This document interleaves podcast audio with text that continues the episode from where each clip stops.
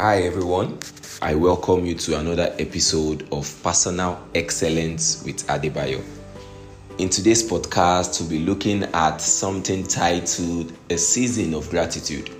I'm sure you know it's a season of gratitude. So, what exactly is this gratitude we are talking about?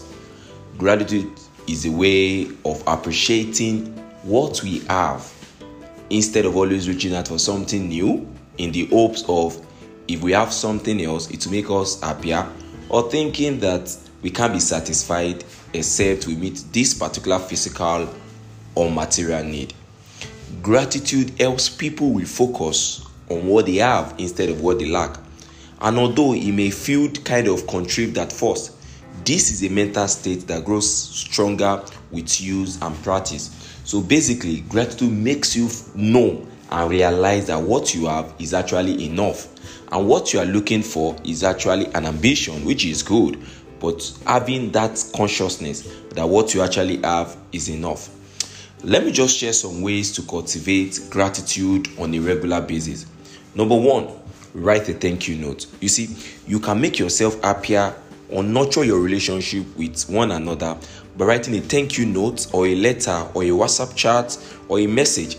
Send it or better still you can even deliver it to someone probably someone that has done you a favor or someone that has um, given you more like a leverage you need to make it an habit to deliver a gratitude letter or a note or message.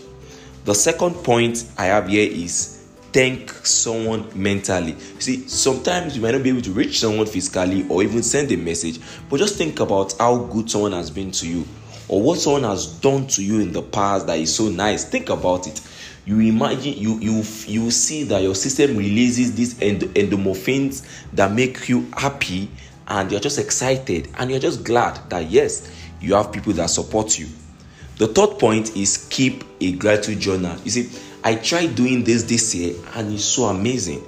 Make it a habit to write down or share with a loved one thoughts about the gift you have received, about how good life has been to you. So, what I do is that every single day I write something positive, something nice that has happened to me that day.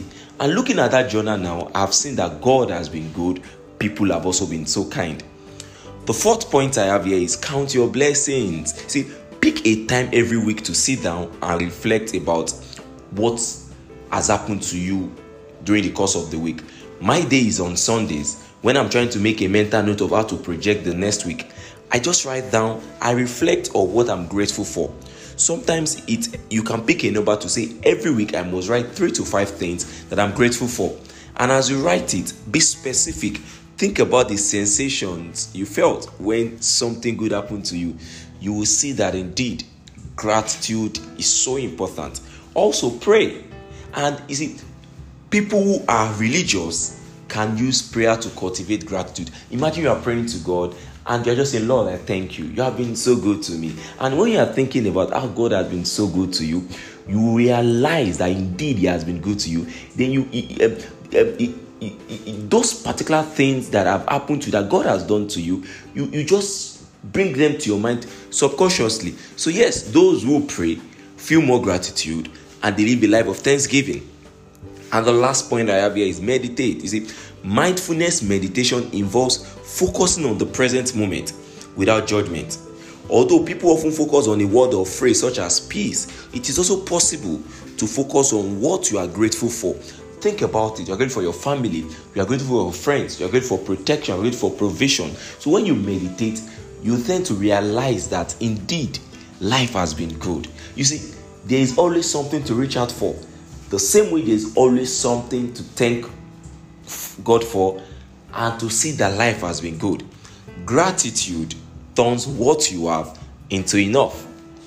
Thank you for listening to this episode of Personal Excellence with Adebayo. See you next time at the same place.